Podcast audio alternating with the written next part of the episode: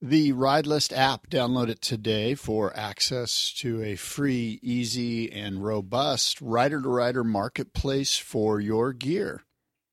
Ridelist in the App Store on your iPhone. The Boardroom International Surfboard Show, presented by US Blanks, is honoring Australian surfer shaper Wayne Lynch. In 1967, this young teenager and the shortboard revolution collided, and the result was masterful vertical surfing. In addition to the shaping competition honoring Wayne Lynch, the boardroom also features a massive hall filled with state of the art surfboards, wetsuits, fins, bags, gear, art, and smoking hot great deals on all of it. Boardroomshow.com. This podcast also presented by the California Gold Surf Auction. The California Gold Surf Auction serves the global audience of premium surfboard and surf memorabilia collectors providing perpetual access to the marketplace. With decades of historical expertise and millions of dollars in sold inventory, California Gold is uniquely positioned to curate, preserve, and share culturally significant surfboards and collectibles. The next auction, Sunday, May 5th, 2019, we've coalesced an exciting selection of rare and unique surfboards and collectibles from around the world for our discerning clientele. Top shelf auction lots on offer in various categories, including ancient wood, Hawaiian guns, pro models, classic longboard, modern classics, and boards and memorabilia representing decades between 1900 to 1990. CaliforniaGoldSurfAuction.com. And this podcast brought to you by Ranch 45. I visited Ranch 45 for the first time a few weeks ago. It's a restaurant here in Solana Beach, California holy cow, no pun intended, I had the tri tip and eggs breakfast and it was magnificent. They also served me some of their homemade salsa to go with the potatoes. As I mentioned, it was an incredible meal. We're going to be having a special dinner with Wayne Lynch at Ranch 45 during the boardroom show in May, and it's going to be an intimate and special evening. And we hope some of you can join us. More info on that dinner later on, but I want to tell you about Ranch 45. They value the source of where their products come from and the community around them. Ranch 45 knows and understands the value of their suppliers, and by knowing their food, Ranch 45 can prepare their dishes in a way that lets that rancher, that fisherman, that farmer shine on your plate. Ranch 45 is an extension of the farms that they use through the food and drink that they serve located on Via de la Valle in Solana Beach, right across the street from the Del Mar Fairgrounds. Do yourself a huge favor and go visit Ranch 45. 858 461 0092 or Google them, Ranch 45 Restaurant. Surfboard shaper and red hot surfer Dan Mann is intelligent, open minded, and I think you'll find quite thought provoking. And he's tough, not like a UFC fighter tough. I sense that he doesn't let fear dictate to him. After speaking with Dan Mann, I sense that his life experience has offered him opportunities to grow, and Dan Mann seized those opportunities. I've used the phrase, and I quote, most underrated shaper. Perhaps because I feel like many of these guys I interview haven't really gotten their due. I've never used the phrase most under the radar shaper. The winner of that category might be Dan Mann. After all, he designs and builds cutting edge custom surfboards for Kelly Slater.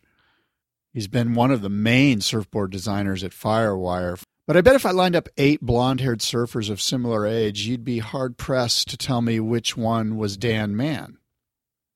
Under the radar. The Boardroom Podcast with Dan Mann. Let us begin.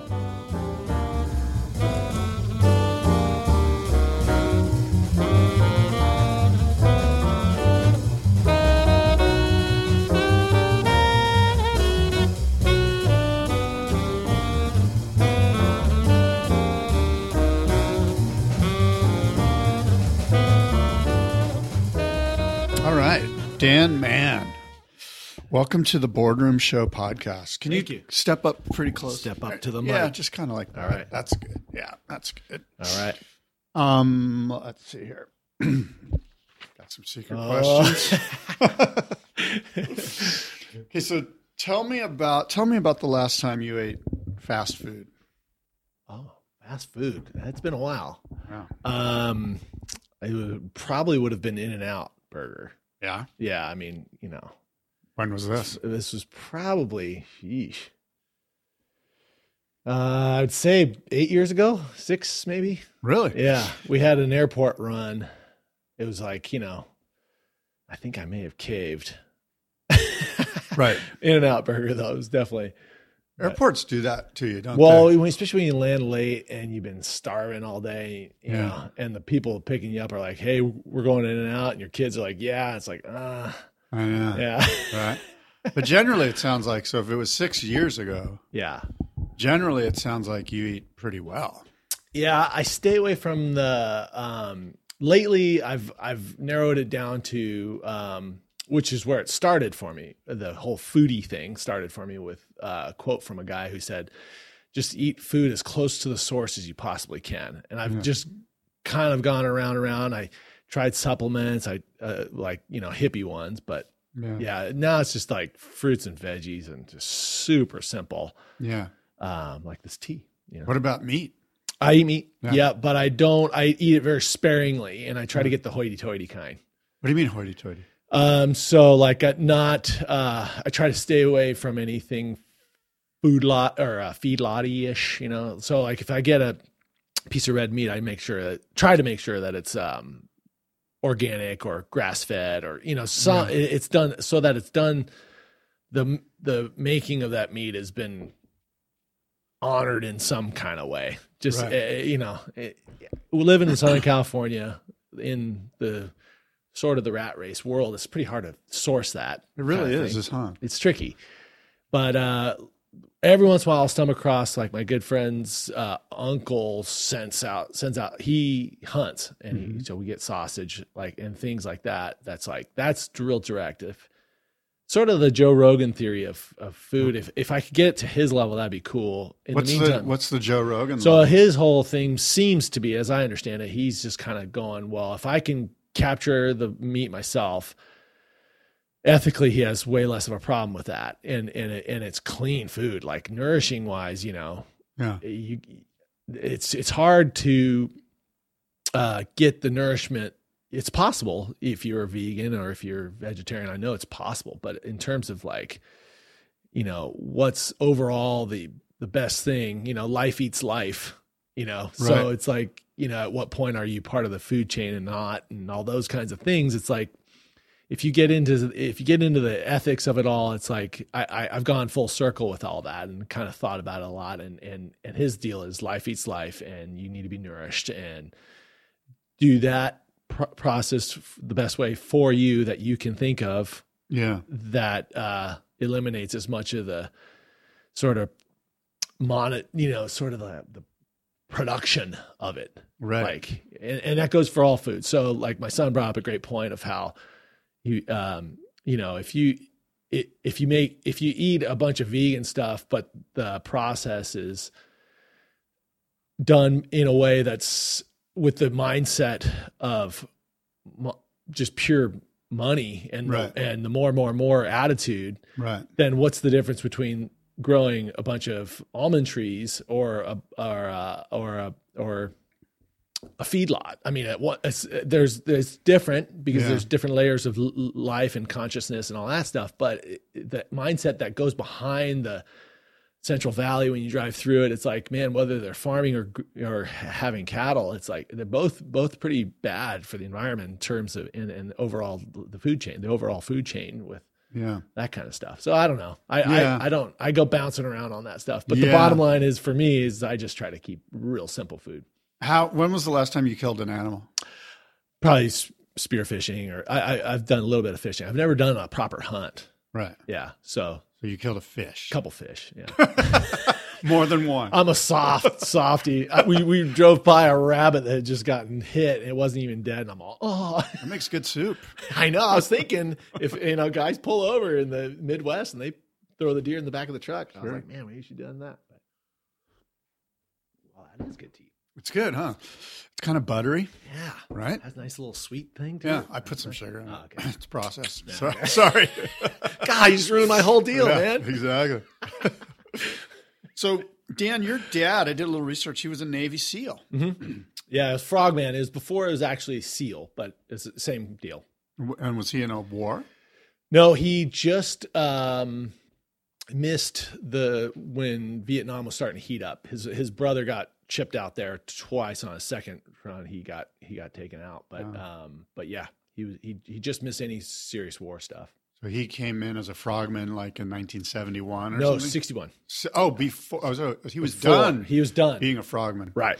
Oh, Yeah, yeah, yeah. He was. He. I think he did the four years. So I think it's uh four year minimum OCS that kind of thing.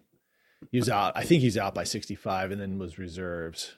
After And that. and did did he have any interesting tales, or is that something that he keeps close to? yeah, n- no, he had some interesting tales. He was he was real interested in the training. You know, he was he's uh real big on working out, Yeah. and and uh, so he had he was real big on that. He was really big on the camaraderie and the and the crew factor. Um, he watches. We still live in the Coronado, and that's what how he was familiar with Coronado is that's where all the training is, and so he he he likes. Yeah. I remember him telling stories about the training aspect and the How it used Sort- to be way harder. yeah, yeah, it way is way harder back in the day. We'd get way colder, you know, and uh, and things. But see, he the the sort of the metaphysical or the spiritual side of things that happen when you go into those deep states, Oh, yeah. phys- go real deep physically, Hmm, how it happens spiritually or Yeah. mentally, you know, on a different kind of consciousness. That's interesting. it's fun. Yeah, he gets into that stuff, and and that's what Does he use the word spiritual? Not really. Yeah. I guess that'd be my word. He Yeah. he's um but he definitely like he goes, boy, there's nothing like a good workout. There's you know, he it- it's a spiritual thing for him, but I don't know if he would use that exactly. Right. Yeah, that's a good question. Hmm. But yeah, he's Have you ever had an inkling as a kid going, "Hey, I, I want to be like my dad. I want to be a SEAL"? Was there ever Yeah. a time when you were like, because you mean you grew up in Coronado, you were Yeah. right next to it. yeah, we were inundated by it. Friends were doing it. Um, it was a natural progression.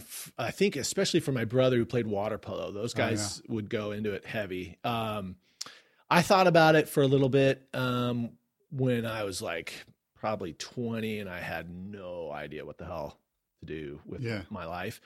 And I was barely making it through college. I was like, well, I think I'll finish this, but then then what the hell will I do? And um, it, I felt like you know with his his experience in it, um, it sounded interesting. I really liked it, but I, I, again, I he also um, he didn't. I don't know if you'd want to admit it too much, but he he's not into the whole war thing, the killing Right. thing, and and Right. those guys, you'd have to be gung ho. yeah. Yeah. yeah. and I ultimately I was like, yeah, that's cool. I, I'd be into the workout. I'd be into the uh, learning about myself and and having a crew like uh, guys that. I mean, the, the, one of the things that book uh, Tribe talks about Sebastian Junger, is it? That- Uh-huh, yeah. And he he um, talks about the importance as a human uh, how important it is to have a tribe and have dudes that you know have your back and you know you have theirs. And that kind of sensation is something I was kind of yearning for. It's still yearning for. Oh, that's fascinating. Um, but that so was is tribe about SEALs or just about No. other fellowships, other kinds of exactly. It- but but one of the main examples he used were how guys in the army or wherever would yearn and miss the days of when they were in, at war. Right. and they, they and that camaraderie that was coming from their group of 20 to 30 you know platoon mates Right. and they're like man you know they come back to society where it's safe and it's nice and it's rosy and you can go to an out burger but they're like man actually i'd rather eat an mre and and be so a lot of those guys were missing that camaraderie when- once they got away from it And you said that you might be missing it, or that you wish you do. You have some sense that you don't have a tribe. Well, no, I, I feel like I do, but then but then at, at times, yeah, you, you you know, like the whole- you bring up the food thing. That's a that's a um that's a a funny subject because even with my family and friends, it, you you get this thing where it's like almost like a politics. You know, it's like, well, hey, you know, it's like, what's the big deal, everybody? You know, I'm just trying to eat what's right. And I, hey, if you want to, like another thing I don't do is drink, and uh, and I've never, I never have as a kid and everything. And that was like alienating too. So, you know, finding like like-minded people and stuff like that on all levels is something I I feel like is going around. I don't think I'm alone on that. No, I, I, I, would. Agree. Yeah, mean, man is naturally a social right. person. I mean, we we became social so that we could group up and, and fight thrive. the dinosaurs. Right. Know? Like, so it's a, it's totally part of our DNA. Yeah, it is. And and and that's what that tribe book introduced to me on a human bag of meat cellular level. We like crew. Do you find crew in the surf world? I do at times, but a lot of times no. And as I get older, um, You'd the, rather be solid. solid. Nah, well, there's like a paradox. It's, it's super paradoxical. Contradiction. Yeah, contradiction. Yeah, right? yeah. Because like yesterday, we surfed this secret spot in La Jolla by the by the pier there. Yeah, right. and uh, I was like, "Holy crap, man!" And it was fine, you know. Yeah. And that's what's cool about getting older. I was with a friend of mine who's you know, we you, like you, can look grousy yeah. and you can you get just look it naturally. Yeah, you just, get look waves. like a salty guy. you can get your waves and everything. It was fine. Yeah, but it was just like you know, did I have anything? There was one guy, you know, it's like you kind of know. You go, hey, what's up? You know, and you kind of know yeah. that both of you have been surfing for a long time, and yeah. but then there's a lot of guys who are that that mystery age of twenty to thirty, and you know, are you know all they're all so. Yeah, we're they're all I mean, they're who pay my bills, and I'm like, oh, geez, you know, I can't, you know, it's it's talk about paradox, you know. So yeah, but yeah, so to to be able to fully relate, I don't think as something gets bigger, like surfing or if you're in baseball or whatever, I, I in, in the military, like you're not going to find the tribe in that whole group. You're going to find the tribe in a little fragment of it because right. your tribe is only as they talk about in that book. Your tribe is isn't a whole big number. Your tribe is a small number. Like your inner circle is meant to only be 20 yeah. 30 people and and uh, and that's something that I take real seriously and it's like okay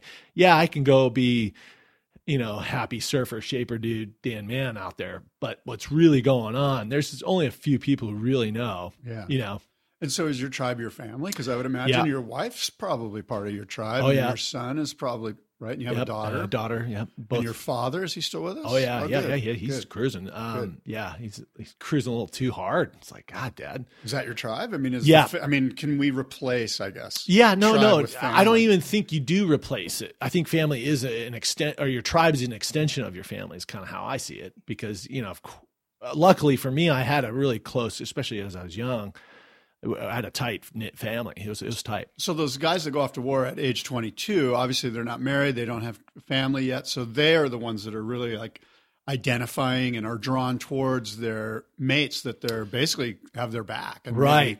And I and I would I would say if they were lucky enough to have a good growing up family, they would they were looking to extend that and right. go okay, what else? You know, there's five, four, three, two people okay, now what? I need to get that number up. I need to know that there's more people out there, you know, get it up around 30, 20, you know. So that's why are the extension. Do you think that an extension of your tribe is guys that you surf with in Coronado? Yeah, there would be a f- couple of them, couple not of many, but there's a few. And then, and yeah, but there's, there's this like my, my good, he's used to be my neighbor. And that was, that was something uh, that's really hits he's a great example of of someone who yeah, I don't have to see him that much or talk to him. Right. He can't he barely can use his iPhone.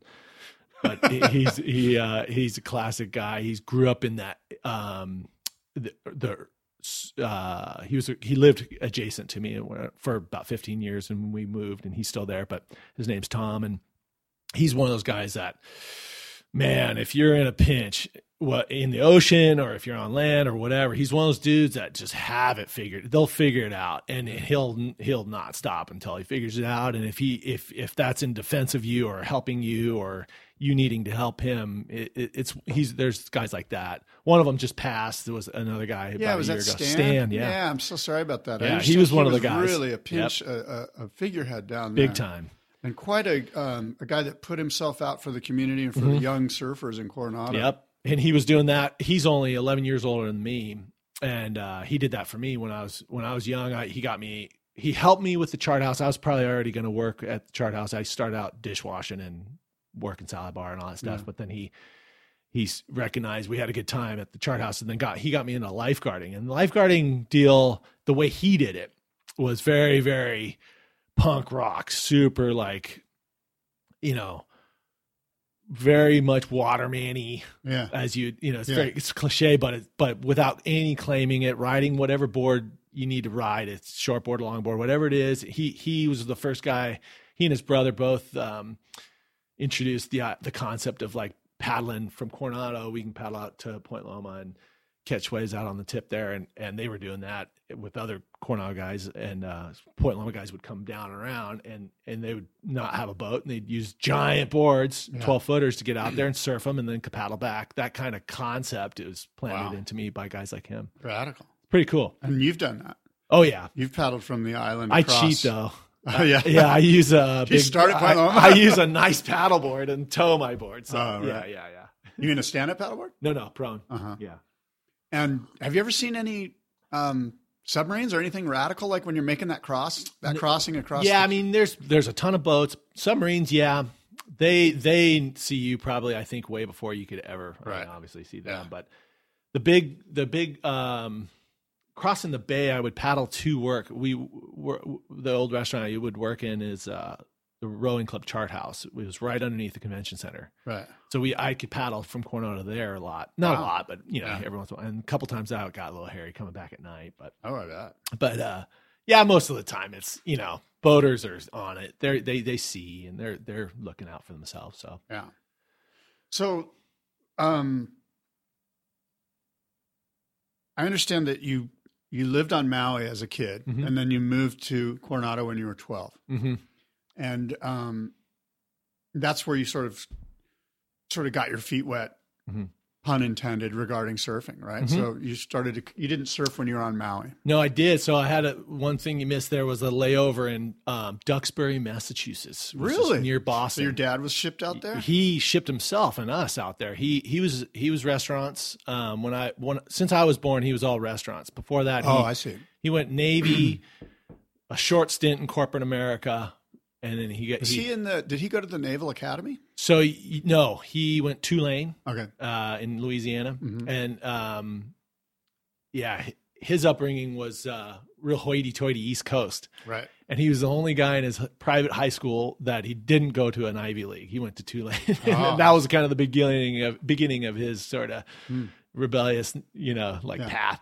And uh, so yeah, he he went to OCS, which is uh, officer Like officers training school, school. yeah. Yeah, candidate Mhm. school. Yeah. and then and then got in through the SEAL team wasn't nearly as fashionable then. Everyone was wanting to be pilots, and he and he swam. He was always a swimmer, and um, really a good swimmer, strong, and and he went, oh well, it's just running and swimming. If you go this thing, his buddy had gone one year ahead of him, and he's oh, this is what we want to do. Yeah. Get the get the box checked for uh, the service to the nation kind of a thing Mm-hmm. because it was was the recruitment days so that he so he went there and then he went to uh, what he was supposed to do with uh, corporate America and then he hated it Yeah. got and then he found Punahou on Oahu as a they were hiring teachers and he's like well he had just enough school that they back then he knew he knew Peter Cole and all these Oh, cool. guys and Very good. yeah, that he kept in touch also with his Navy guys who were the same guys who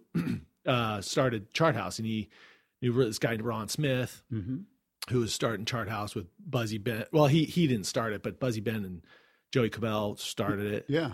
and then they knew Ron, and so my dad knew Oh, Ron, cool. and, and got in that way, and then John Creed and that kind of thing, and that Right. started his restaurant world started to supplement income from Punahou teaching Okay. on weekends and nighttime. And then uh, that was, and then he ended up doing chart house, opening up the Lahaina chart house on Maui, and that was right when I was born. I was born in L.A. at Redondo, and then three months old. But they, when I was three months old, my sisters were older. We, we moved to Lahaina, Maui, and then um, yeah, and then that was that was my first ten years of life, and then eighty, yeah, eighty, whatever, three or two. We we went to Duxbury, and then back to back to California. So that the reason that Boston thing's important for me is is uh I could windsurf out there, but I couldn't surf really. Right. And um and having surfing taken away from me Ooh. made me go, oh, okay, that's what I really, really, really love. And I there was a stint where I missed like two days of surfing for like four years. I, I surfed every single day. Yeah. for a while there. Because it had been taken. It was taken. Right. Yeah, That's powerful. Yeah, it was a big deal. Yeah. Yeah, for me. Huh. Yeah, so that was fun. Um, so you started surfing, I mean, hardcore. Hardcore when you, when you when came was- back to Coronado. yeah. When you came to Coronado, and um, Just turning thirteen. right. And and what kind of boards were you riding? Who were what were you? What was your gear like? What was your typical day like? Were, you weren't surfing on the island Oh much, yeah, Were you? Coronado. Yeah, it's junk. Bad, but- but no one around. Yeah. Yeah. My dad said he's all, hey, but if you can learn how to surf here, you can learn. You can surf anywhere, Right. and that's true. Um, there, there's a sp- there's a couple spots where it's always closed out, but you, you can learn how to ride the tube pretty Yeah. good there. Yeah. It's always closed out, but Yeah. um, so I was riding a San Miguel. I bought at Mitch's uh, Solana Beach. Okay. Right. I saved up my money that summer working at my dad's restaurant and um, bought it for 150 bucks. And it had a glass on side fins with a uh, small Bahne center box. right. And so luckily it was felt fine where that fin was, so I didn't have to mess with that. And uh, I surfed that uh, for a long time. I had a single fin before that, but as we literally pulled into town, the fin got ripped off by the low garage. so I went and bought the. I was I'd been planning on buying a thruster. I need a thruster bad. I was Yeah. gonna die if I didn't Yeah. get a thruster. So it was a San Miguel and muscled through that first winter. I had horrible wetsuits and just didn't have the right gear. So I imagine once you turned 16, you you you got a car and it allowed you to kind of venture beyond Yeah. Coronado. and I was working at nights uh, at at the restaurants, so I had Cer- some cash and and certainly you were you were surfing Point Loma probably. yeah. So i i there's another spot south. I think Stu mentioned it. We'd go there. Mexico. We go. I, I'd go to Mex a lot. That was back in the day where you could go to Mexico and just get a couple tacos and come back. I know. I, easy. yeah, we would go Yep. and come back. It's just fun. Yeah. Yeah, like nothing. That was a big deal. Going to Max was a big deal. Um, and then, but yeah, w- again, I could get rides up to Cardiff because that's where the headquarters at Solana Beach was where Right. Chart House was. It. So I'd go up Which there. is where the Kelly Slater wave pool is. yeah, I know. They're in the same Yeah, office. It's so building, ironic. Yeah. I, I walked by it the other day. I'm like, oh, crap. Yeah. Yeah. So that same exact building. And then, uh, yeah, we go to La Jolla a lot, but then Cardiff Reef a lot. I'd spend a lot of time at George's and Cardiff Reef. Yeah. And then uh, Sunset Cliffs. Yeah. All right. Yeah. And you know, at some point, um, a lot of people, and myself included, know you as a as a paddling champion, Mm. a long distance prone paddling champion, right? Yeah. It's a, I mean, that's kind of a fast forward, but in 2015. So tell me a little bit about your paddling career and what got you going and, and what sort of culminated in your Catalina Classic yeah. So victory. that was, um, well, I was, it was 20 something years in the making to finally win it. But I, Right. I, I was 19, um, and I wanted to do something hard. Like my dad had, Well, you were a lifeguard too, right? Mhm. I mean, you had that in you. So there's there's that, and then yeah, your dad. Was, he had done marathons. I wanted to do something hard like that, but I was like, God, shine a marathon. Am I allowed to swear? I don't know if I'm allowed to swear. Okay, keep it. there's a cuss jar. You- and you're gonna you're gonna put a dollar every. I wanted time to do something hard. and uh and and I was I was I remember the night real clearly and as I remember it, it was clear. And um uh, a friend of my dad who worked for the chart house, his name was Roy, he said he he had talked about doing the Catalina. And, and my dad had talked about him talking about it. And so I was like, you know, I mean, instead of running a marathon, I could just do a long paddle. And I, and I, like you said, I'd been Is this Roy Breen? Roy Bream. Yeah, he's quite a paddler. Yeah, yeah. no, a he legendary paddler. Yeah, he done. I don't know if he won Catalina, but he's gotten second. He's on the trophy. Yeah, So, yeah. and he's you know he knows a lot of those guys, and Oh, he introduced me to Velzy, and Oh, cool. so it was super cool. And then he also, well, we got to know Mike Eaton that way too. I, I through paddling. So in many ways, your paddling thing was sort of an. Uh, I mean, you kind of backdoored it into a bunch of legendary shapers. Yeah, right, Right, exactly. I mean, 'cause I- That's a Eaton's on my list of guys that must Oh. have been a mentor for you. huge. He was really important. Uh, he he was really important from creativity uh, beyond surfing, bring, uh, surfboards, and bringing them back into surfboards because he's way into gliders. He's way into boats. He's a sailor. Yeah, I mean, Yeah. just like if you get too fixated, especially as a design guy, you're gonna stay stuck. And so he was hugely influential. Influential. In that regard. So was Velzy. Velzy was rad, and he was so punk rock. He was crazy, so wasn't classic. He was a funny guy. Yeah. So the, all that was really I like now I I knew then I was lucky and uh to know these guys and now I really know how lucky I am. So but So yeah, you- when did you started paddling in like 2000? 19. No, I was I was ni- I was 19 years old so it was 19 my first Catalina was 1992 uh or no, 1991.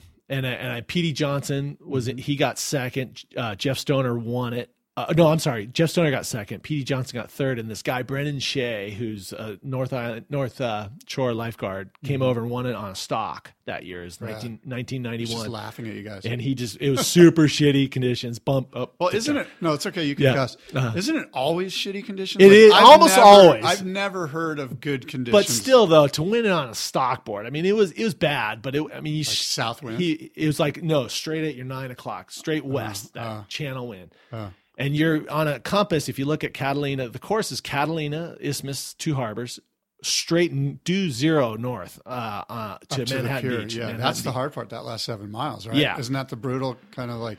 yeah well usually I mean, by I've then the wind's that. Kicking in know. Yeah usually by then the wind's kicking in but then but so you get this weird uh eddying wind that comes around the island on the south side so Hmm. on the i'm sorry on the north side so it's coming on your left shoulder and it it gets i mean it's just awful it's like it, you'd much rather have a headwind Right. you know so that year that wind stayed it turned on and never went away Hmm. it got a little glassy towards the end uh at, right off the r10 but then it kicks back up so Brennan just hammered. I mean, that was nuts. Like to beat Jeff Stoner, who won it a couple years later, um, and Petey Johnson. That's pretty hardcore. Um, and anyway, so that was my first year. I got 14th, eight hours and 14 minutes. I, I I was so messed up, man. I oh had to sit up and eat sandwiches, and I was just like, holy crap.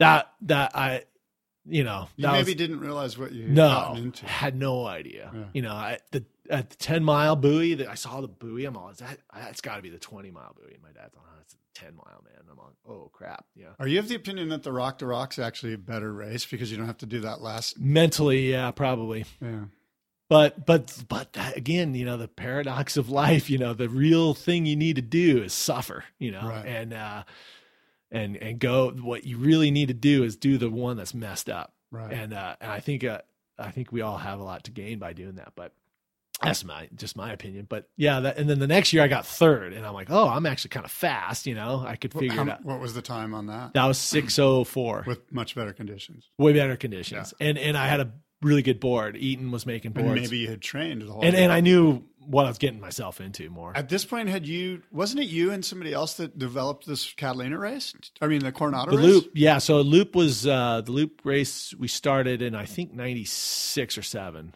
Yeah. and uh, yeah, that was and, and, and I still my wife would kill me, but I'm thinking about doing it again this year. It'd, it'd be twenty. It'd be our twenty second.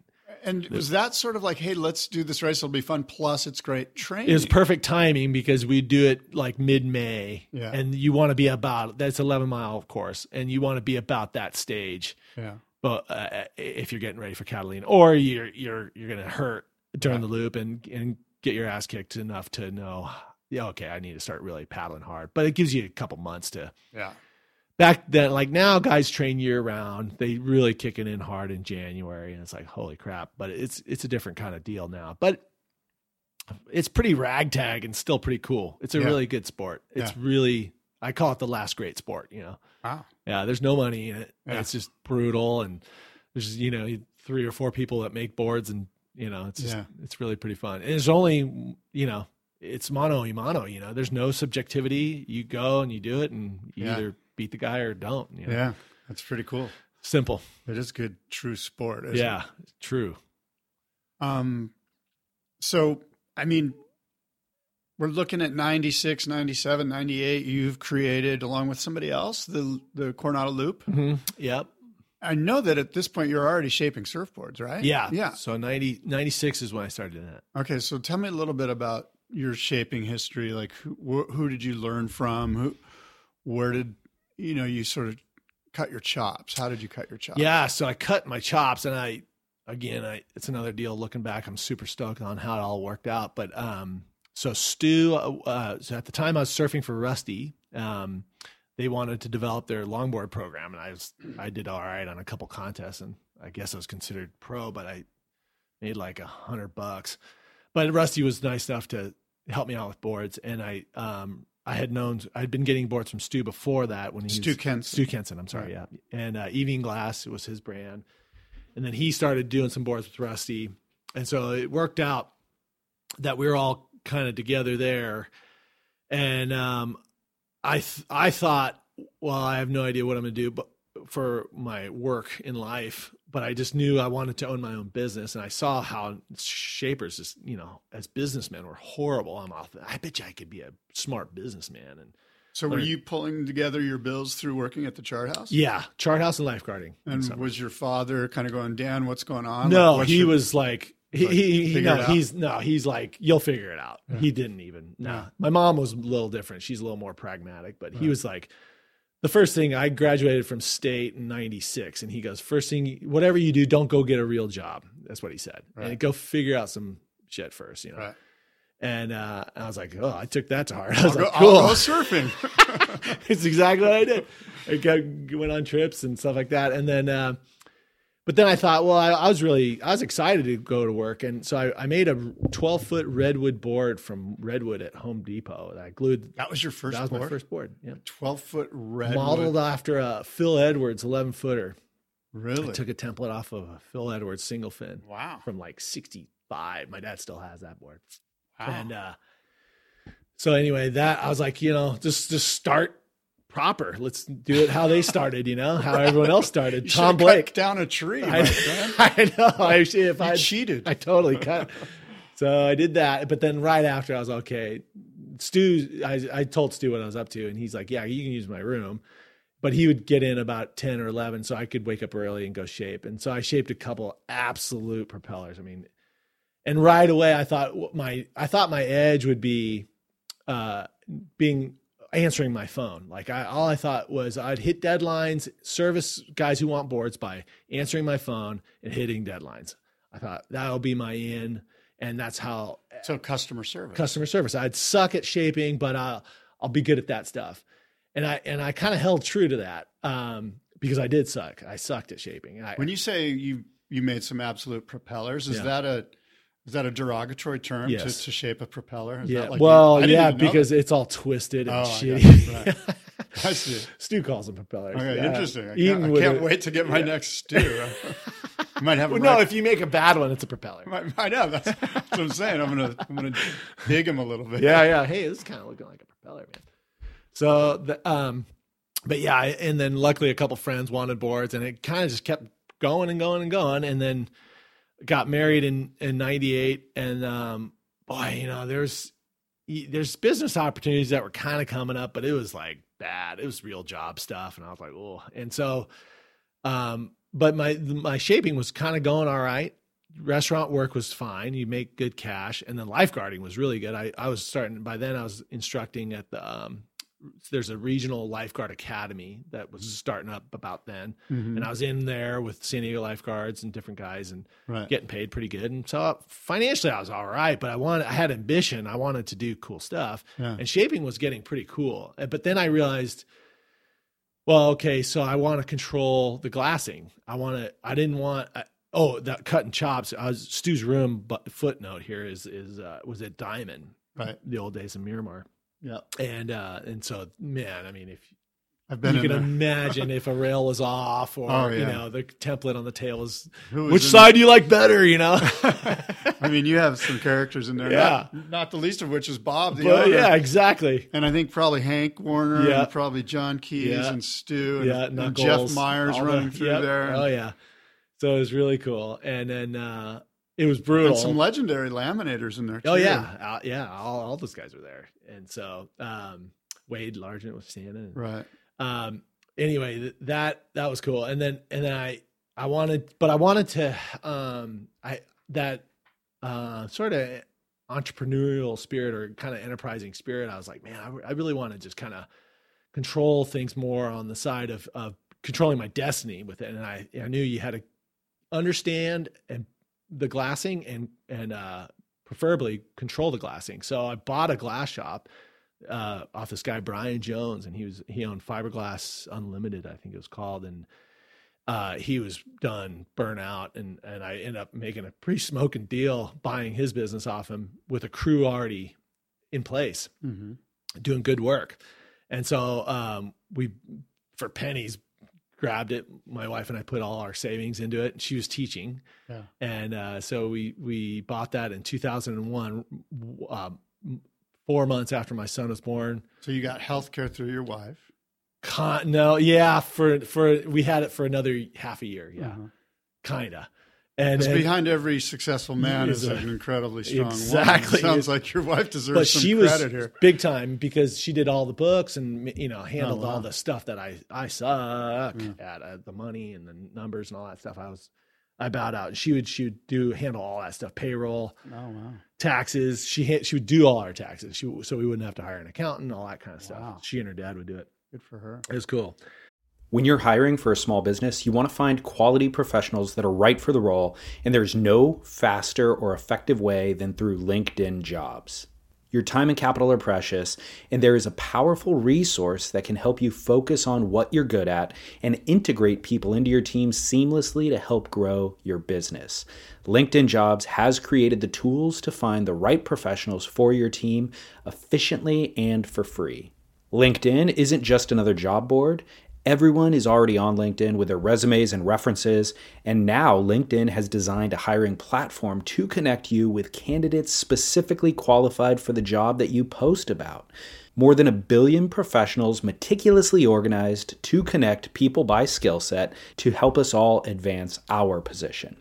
2.5 million businesses already use LinkedIn for hiring, and 86% of small businesses get a qualified candidate within 24 hours. It's that fast, easy to use, and effective. LinkedIn Jobs can help you write job descriptions, filter the right person to you, and give you the tools to help you interview them like a pro linkedinjobs.com slash surf is where you go to post your job for free yes totally free. That's linkedinjobs.com slash surf to post your job for free. Terms and conditions apply Hey, it's Kaley Cuoco for Priceline. Ready to go to your happy place for a happy price? Well, why didn't you say so? Just download the Priceline app right now and save up to 60% on hotels. So, whether it's Cousin Kevin's Kazoo concert in Kansas City, go Kevin, or Becky's Bachelorette Bash in Bermuda, you never have to miss a trip ever again. So, download the Priceline app today. Your savings are waiting. Go to your happy place for a happy price. Go to your happy price, Priceline. So that was in 2001, and then um, then I but right around then I was okay. You know the we would always answer the phone. That was our deal, and so we we, we ended up getting big accounts. We got Rusty and Channel Islands the following 2002 spring on the same day. Back Wow. both accounts. It was huge. Out of the blue, or no, you know no. I was I, I knew- knew a friend, a good friend, was friends with Scott Anderson at Channel Right, Islands. right. And so he they he made the intro, which was you know, you know really nice of him. And then Scott was nice enough to give me a shot, Cool. and we we did okay on him and enough to get another ten. Right. And uh, they were growing so fast and going Yeah. so huge then. And then and then about six months later, Al gave me a shot on shaping a few. Oh, cool. So I did a bunch of flyers and the fishtails that they had, and uh, the single fin, the Machado single fin. What, I forget the Mhm, name yeah, of that one, but yeah. water hogs. I would shape all the kind of Yeah. the less sexy stuff, Uh huh. Which was great for me. I, it was you know fast and dirty money, so that supplemented the business. And then I realized right around 2003, I'm all you know what this is all kind of not what it's crapped up to be. We'd we'd do big numbers on volume sales, like our our gross would be close to a million bucks a year, but we'd have zero money. We'd owe money. You know, we'd be like, how is this business possible? You know. Yeah. So that was when I started realizing you really got to get an understanding of new ways of doing things and new processes and new materials and all that stuff. That's when my uh, passion for that 2000, probably halfway through 2002, three kind of timeline. I, I got into EPS and Is this when the inside blank started to develop? no, that was a little later. that was maybe after the Clark foam thing. yeah, that was 2000 and yeah, six or seven. six or seven. Yeah. So I interrupted. I didn't mean. Oh, that's were- okay. Yeah, on. no. So those alternative processes and materials really started kind of took my attention and I went, you know, you yeah, the business and being good customer services is really important and I can do that, but you can also hire people to do that and you got to really dive hard and deep into the world of uh, creativity. And uh, as my kids were born, and I was looking at them, going, you know, that what they really need to do. And so I, I, and I was getting hurt. Like I, I was literally the day, uh, 2005 when Clark closed up. We had all this crazy, crazy things going on with my shop too at the same time, and I was physically on all fours. I, I could not walk because of my back. Yeah and I had all, these health issues from the repetitive movement, the just toxicness of the boards itself, and the just the work and stress and lifestyle of it yeah. all was just literally killing me. Like I was hurting. I was overweight ish, kind of, yeah. and it's just swollen. I was just hurting. I couldn't yeah. move. I was starting yoga, and I started. That, that's about when I started really digging into food. Yeah, and um, and then, I, but at the same time, I had a whole shifting of of what I thought was important, and and and it ended up being in creativity and getting almost eccentric, almost to the point where I screw customer service. I'm going to be eccentric. I'm going to be so focused and determined on creating and uh and uh what does that mean like what's the manifestation of the creativity like stupid outlines or like yeah no yeah whatever yeah. like for me it was initially material like and and understanding okay i would shape this board i'd shape it twice i'd shape two as closely as i could to each to, to replicating yeah. two boards one out of eps one out of polyurethane oh interesting put two different sets of materials on them chart it all and yeah. see what and then holy shit when you ride this one it is so much more like this and so much more like the other one so much more like that yeah. and starting to really being able to create my own database of understanding as a shaper builder and uh, uh, surfer so those three things going together to create my path forward and out of this mess of working your butt off and and uh, and not having anything to show for it so by combining the creativity, the ability to surf all right, and and and shaping and, and adding the new element of material. Everyone's and even still, I would argue, people are still stuck in the mindset of okay, polyurethane or stringers or whatever it is, yeah. whatever material, or even if it is EPS, you can't be stuck to are those. Surfers lazy. Uh, you Consumers? know, I think humans are looking for their um, the comfort and the safety of like, and so as as a human, a shaper would be like, God, man, I got to do what pays the bills. Right. I got to do what will enable me to go surf the next day or yeah. whatever. And you kind of got to resist that. You got to do the hard miles. You got to do the things that make you uncomfortable. And for me, that was learning how to laminate, for learning how to sand, learning how to vacuum bag, learning how to do fin install and weird bottoms or whatever. Let me stop you right there and ask you because you've done this experiment.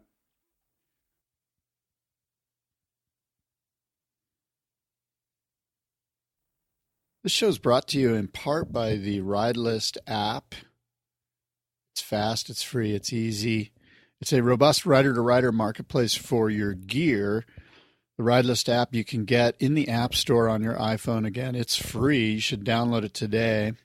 I'm looking right now and I see here a pretty killer snowboard, a 157 Bluebird snowboard. It's only been used once for 150 bucks. Two different snowboard boots, brand new Vans boots for 80, brand new Vans boots for 65. Here's a brand new homeschool snowboard jacket for 70. And the deal of the day on Ride List, there's a chemistry surfboards Jason Bennett shaped for $150. The guy wrote, I'm too big for this board. I have new ones on the way and I won't use this. So I'm looking to find someone who would get some good use out of this. Only 150 bucks. It looks basically brand new. I think it has one or two little pressure dings on the deck. $150 for this chemistry. There are a bunch of great deals on the Ride List app.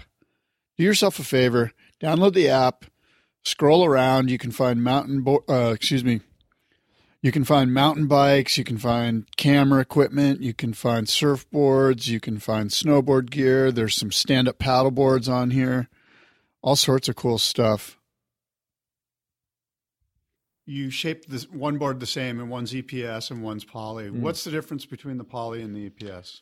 So there's other variables too that with that does the does the EPS have a stringer? What pound stringer? Right. What what pound but foam in general, But generally think, speaking, is, can you be general? Yeah, no, you can. I'd say by and large, I've settled right now. I'm settling in on just uh, for for repeatability, two pound EPS with a, a vacuum bag skin.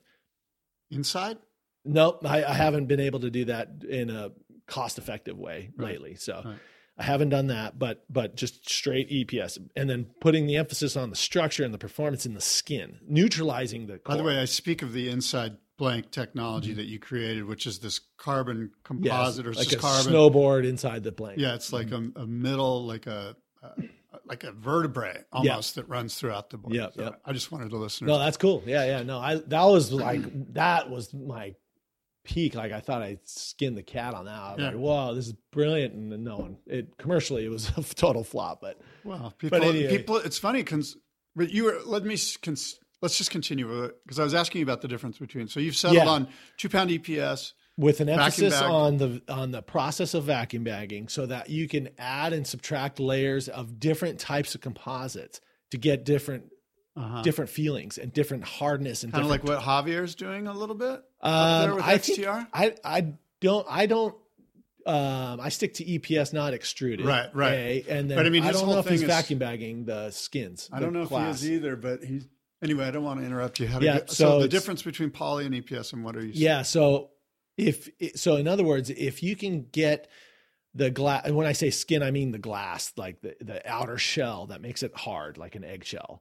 If you can control that and add its strength, which would also make it more stiff, if you can bring that factor of its flexibility and hardness up or down independent of the weight of the finished product.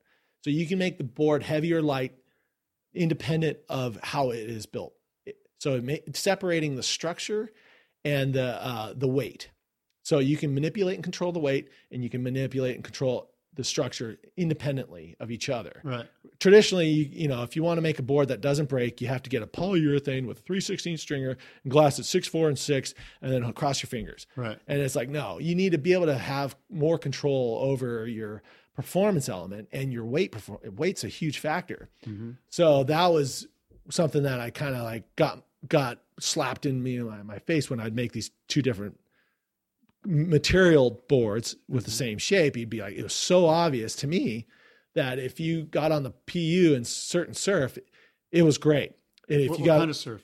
punchy, big, you know, drawn out lines, Why do you think the PU was good in it that? was fine because it, it, the wave was providing you everything you needed to get to get speed and and and uh and you would you would have control and but then but Was but it like a dampening? It was a damp. I thought so that's how i took it softer. yeah it, it was it was more um predictable Mm-hmm. more more uh, stuck to the wave feeling Mm-hmm. separating the board out and making it this crazy lively fluttery almost like thing guys like you know guys that are on the north shore they go oh no no you need pu because you need to be otherwise it's too floppy I, I think we're getting the terminology mixed up i think it's what we're feeling is is true but we're not putting the right words to it and so um, there's ways to if you go back and you you take that concern that people have of the polyurethane in big surf and go i don't want an eps in big surf well hang on because you can take the eps and you can because you can build the skin independent and the structure of it independently of its weight you can make a really s- structurally sound product um, and still keep it lightweight. So whenever guys have said, "Oh, this sport's too light for big good surf," I say "Yeah, maybe, but it also may be just not structurally sound. It may be just too flimsy. Right. And so you're what you're feeling is something that's shitty and flimsy, not actually light. Right. And so like Kai Lenny's riding guns that are half the weight of other guys out surfing jaws, and he, he look what he's doing, man. it's light falling yeah, from the top. Exactly. so like, I don't like- think you want to be doing that. I haven't seen those boards. I haven't picked any of them up or anything, but I, I know that he's doing something from the borrowing it from the windsurfing world that is, hey, you make it structurally sound and then you add the weight as you need it then. Right. But if you can control both those elements independent of each other, then you're going to end up with something much more smart. Mm-hmm. And instead of just this kind of like throwing it up against the wall and hoping it sticks, old model of polyurethane with a stringer Right. which is nothing wrong with it. But I mean, if you want to advance things and if you want to find your edge, if you're a little kid trying to find your way in, you gotta you gotta find those little. It's between the seams kind of stuff. You know? Yeah, yeah, and that's sort of what you searched out and found, right? Well, f- right now it's kind of what's working. Yeah, Yeah. that's where I'm at now. Um, Justin, we, you and Stu Kenson talked about Justin Turnus, and Yeah, Justin Turnus He makes them look good. Like I can vacuum bag and sand and laminate and stuff, and I can make them really light. And but he makes them actually light and make them look good. So Right. yeah, he, I he glasses my customs, and we just did a carbon for Kai to try out stuff like that. Stab Magazine put out a thing called the Surfer of the Year. Mm-hmm. I don't know if you saw it. Um, Saw bits and pieces. They just announced the winner. They basically they spoke to influencers in the surf industry, Uh-huh. and they asked them all to list their top five surfers. Oh, okay. And I think the number one, maybe one woman or something. Uh-huh. And um, and so all these people did that, you know, put in their um, results, and it ended up that uh, Italo Ferrar was Ferreira Ferreira Mhm. Was named the Surfer of the Year Mm-hmm. by Stab Magazine, according to these peers, basically these influencers. Mhm. Who do you think is the Surfer of the Year? The Surfer of 2018. Yeah. Huh, that's a good question. Um God, I, I I would say John John because he got hurt. Really? Explain. yeah, I mean he did he did the Molokai race as a team with his his buddy uh Koa Johnson. I, I think he I think it's uh, Pete, uh Trent's nephew or son, Petey's nephew. I think that's who he partnered up with. But anyway, he he did the Molokai prone paddle race on a 12 foot stock with with the team. Did really well.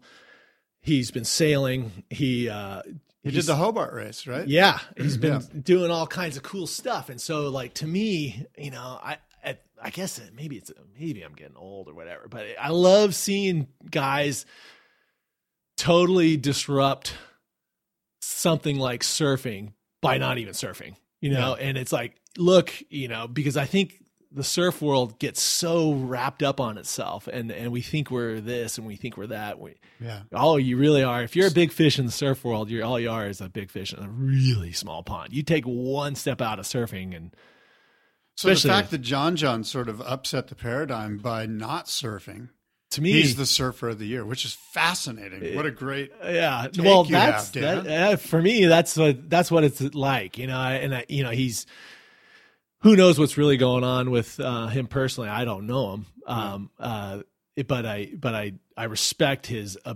ability to um, stay super engaged and super passionate about things like in the ocean. And uh, ultimately, surfing's to me, it's it's getting in the water, you know. And, and you got to start with the water. Yeah. And uh, it- like if I don't surf, I'll get in the water for sure. And and and and it's and for him to ha- expand his horizons and knowledge of an understanding of the ocean as a surfer by sailing and by paddling, paddling the Molokai is hard, you know. You know, look at all the great surfers that were sailors. Joey Yeah, Cabell, Joey Cabell, Mickey yep. Munoz, Yep. and I know there's a litany of others Yeah. that I don't even haven't even touched on. Yeah, yeah. No, It's it's kind of a neat it's intertwined. Joe Quigg, all those guys are super intertwined with, and I and someone was. I just read something independent from surfing and water stuff, but it was it was something like you know, in order to be uh, say it was music, you know, in order to be a good musician, you have to be good at something else too, you know, really good and really and it like that cross pollination and the dance of the of your different experiences will make you better at what your real main emphasis is, you know. I was going to suggest to you that because you brought, you brought him up, I, I think that Kai Lenny is the greatest surfer of Yeah, 2018. he probably that's when probably you look at right what that's he's probably done. a better answer. Yeah, I mean, he well, I, don't, I think your answer is fabulous. I don't think there is a right answer, Yeah. which is why it's such a beautiful question, that's right? true. Yeah, But Kai Lenny's right up there in my book for just the stuff that he did do, and not necessarily just on a surfboard, but as you know, these Just other parts of you know the foiling and everything. yeah. I mean, even in the last month, what he's done. You Just know? last week, I don't know if you've seen the footage of him at Jaws oh from yeah, last week. pieces. It's he's crazy. incredible. No, and and and and then and then you go back uh, to what I was saying, uh, um, uh, and apply it to a guy like Kai, who and how many different factors and variables he's bringing into his game, and uh, and it's it's. I mean that's crazy. Like kite, the windsurfing, the foiling, and then the big wave surfing, and he's all Stand up? stand up.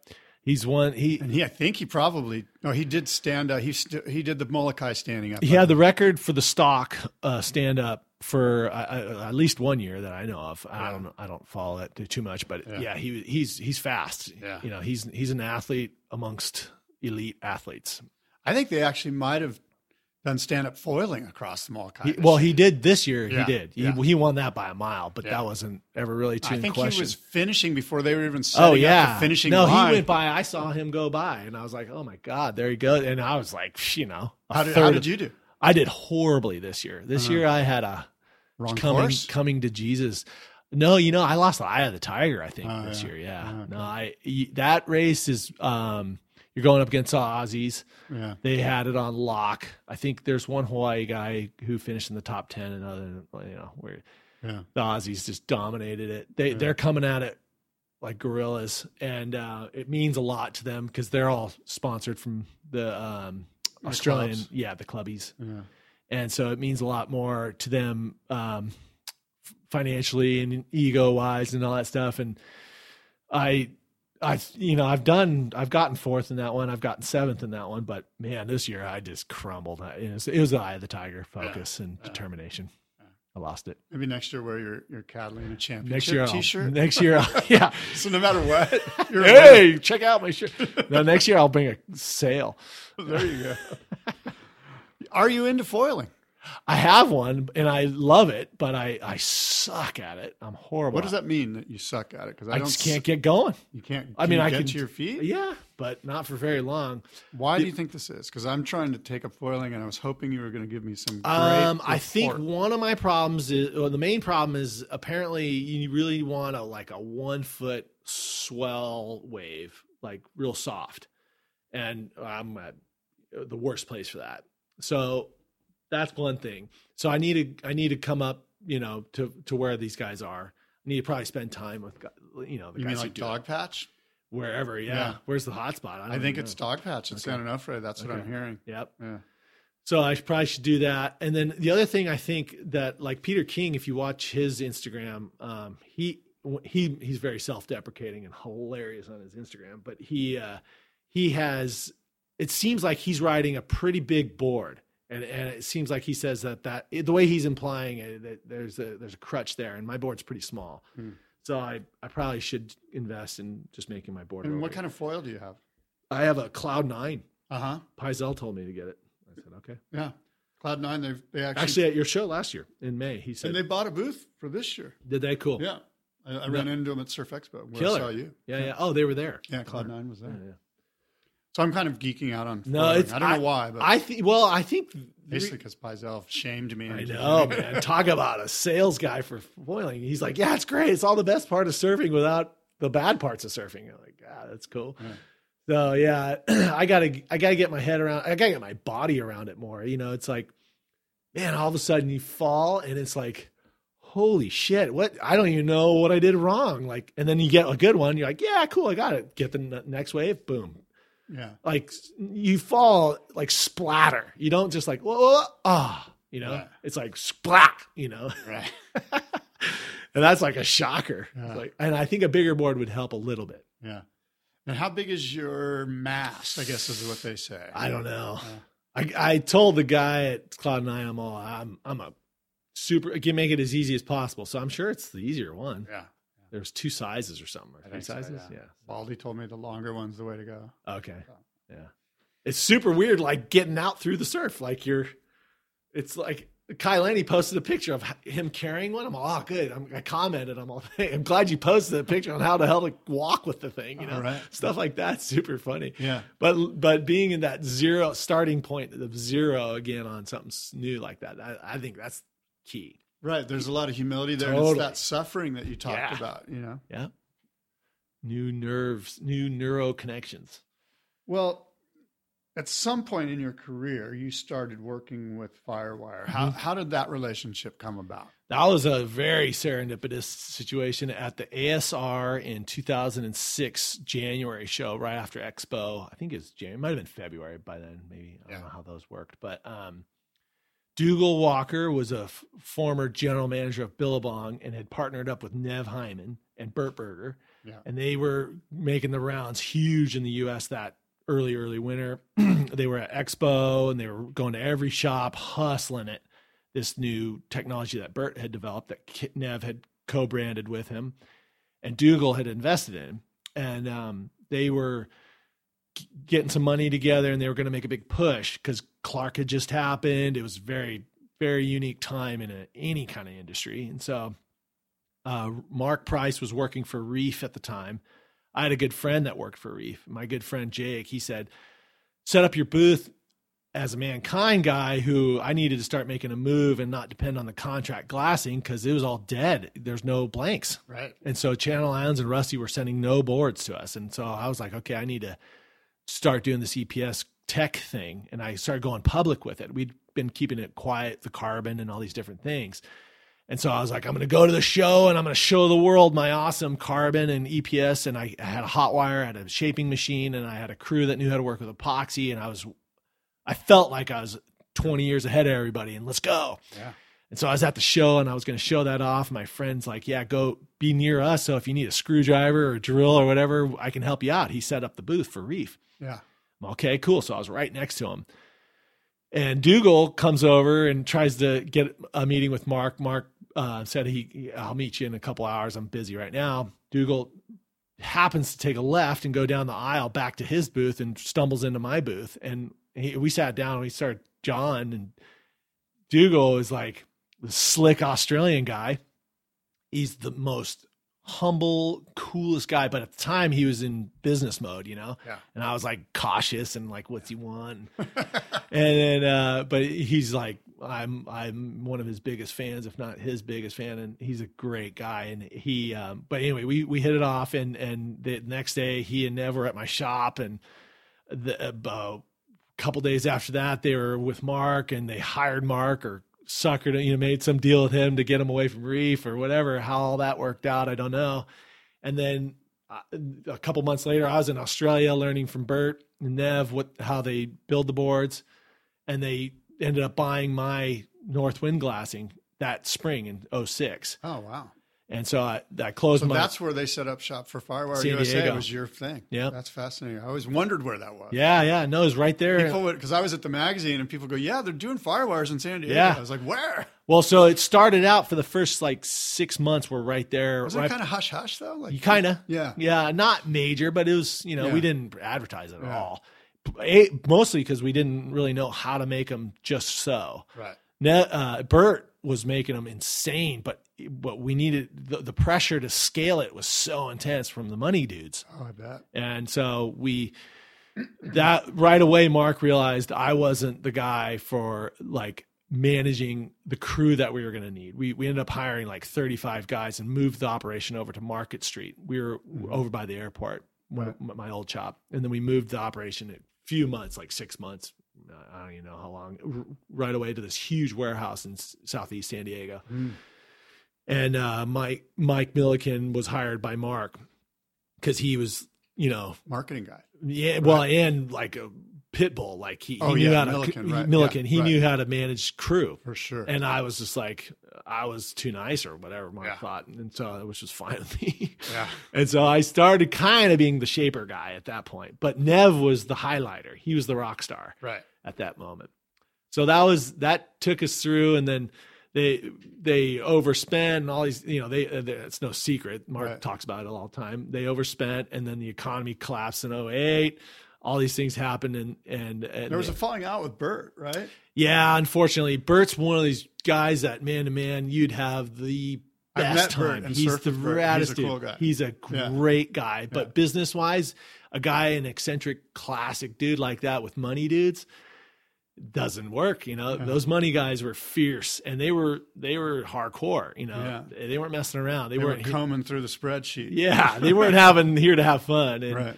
and uh and Mark could bridge that gap for guys like Yeah. eccentric. He knew how to work with eccentric people, Yeah. like he does with Daniel and me. And I'm not that eccentric, but it, like those kind, Well, like you, I mean, you eat it in and out. so- yeah, I'm pretty wild. uh, but yeah, so that Mark can do that kind of stuff, but at that time and space, it wasn't happening. So poor Bert ended up parting ways. Yeah. Yeah. But I think he's, I think he's happy now. I don't know. I Well, he's don't- doing Sunova, right? and that's doing well for him. They're cool. yeah. So, so yeah, yeah. So so um, let's try to fast forward a little Mm-hmm. bit to because what's fascinating to me is always bringing Kelly into this equation Yeah. Mm-hmm. and into this conversation, like I did with Daniel a couple of weeks ago. Mm. And um, so, what's that like when you find out? Hey, Kelly Slater's on board with Firewire. I mean, I, I mean, he's an investor. He's going to be Yeah. a, like. What was what was That going was through you deal. emotionally? Like, what, Well, so I I uh, I made a couple prototypes of this really funky board I was making, and I vacuum bagged them, and we showed them off as like kind of look at our spectrum of what we can do, kind of a thing. As, What were as- those? uh, these were these side cut boards that I was, Oh, you were and I vacuum bagged them and Uh-huh. made them pretty cool looking, and um, like side cut fishes or no like four fins, contempor- four yeah, fin- okay. yeah, round closed tail, round tails. I think I Uh, remember these, right? yeah, probably. yeah. Yeah, they're cool.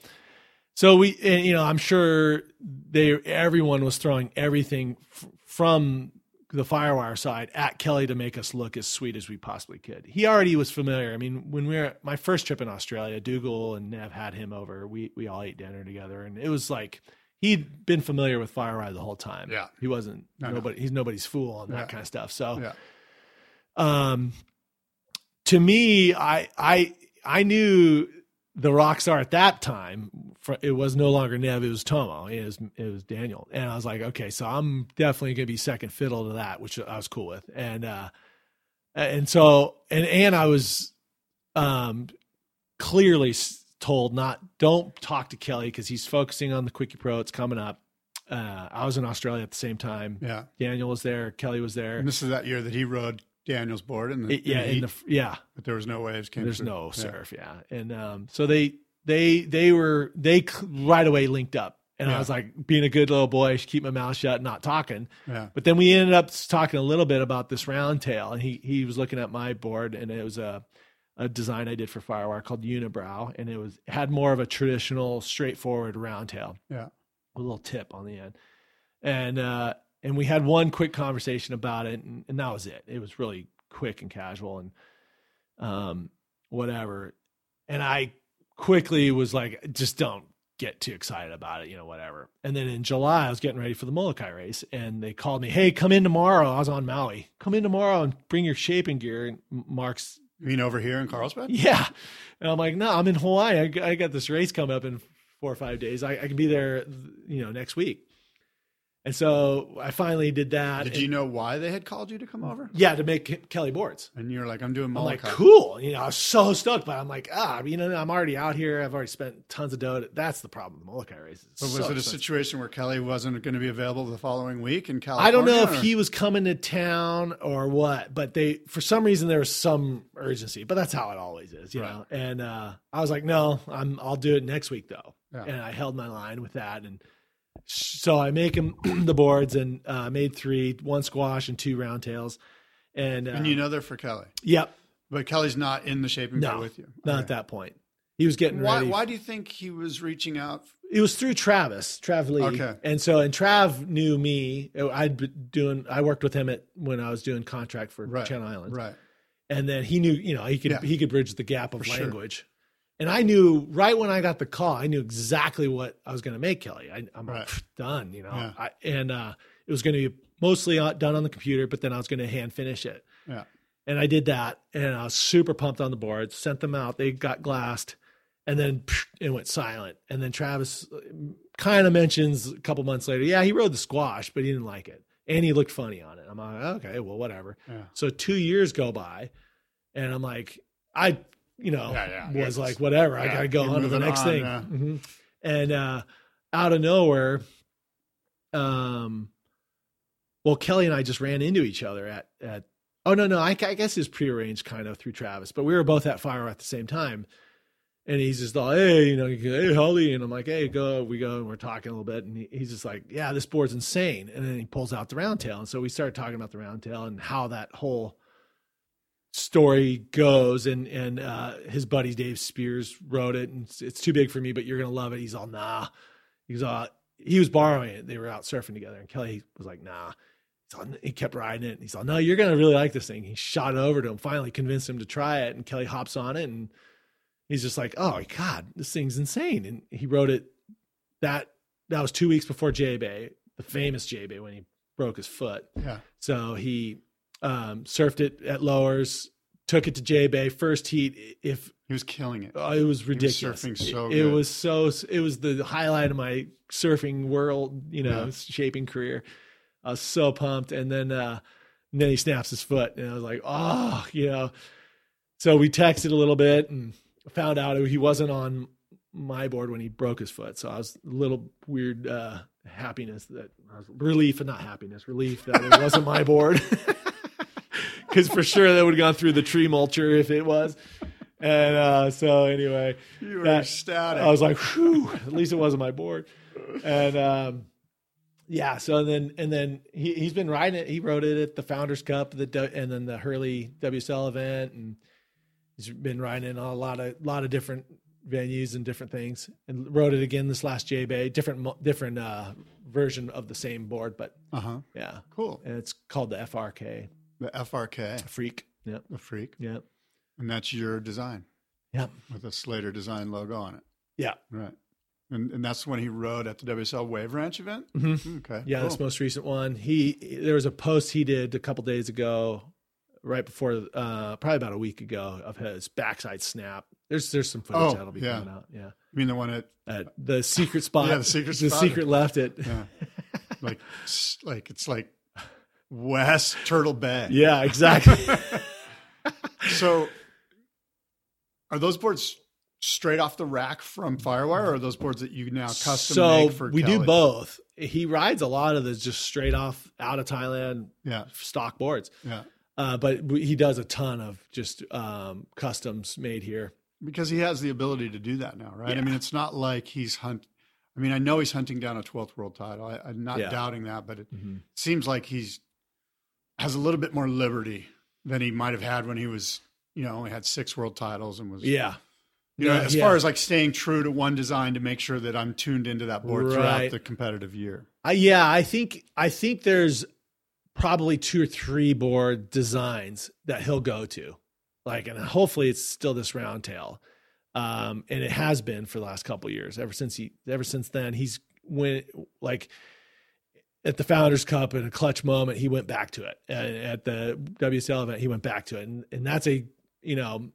It's a pretty good indication that okay, it's at least one of the boards he would go to. The Gamma he goes to a lot Yeah. and soft surf too, squash tail, and and he'll, you know, f- for me to lay any claim on anything that Yeah. to be able to predict, I have no idea. But like there there is there is some comfort for me knowing that he, he- we're in the ballpark of what he would go to as a stable constant in Right. in, in the board. And it, and I to be honest, I think the board's just.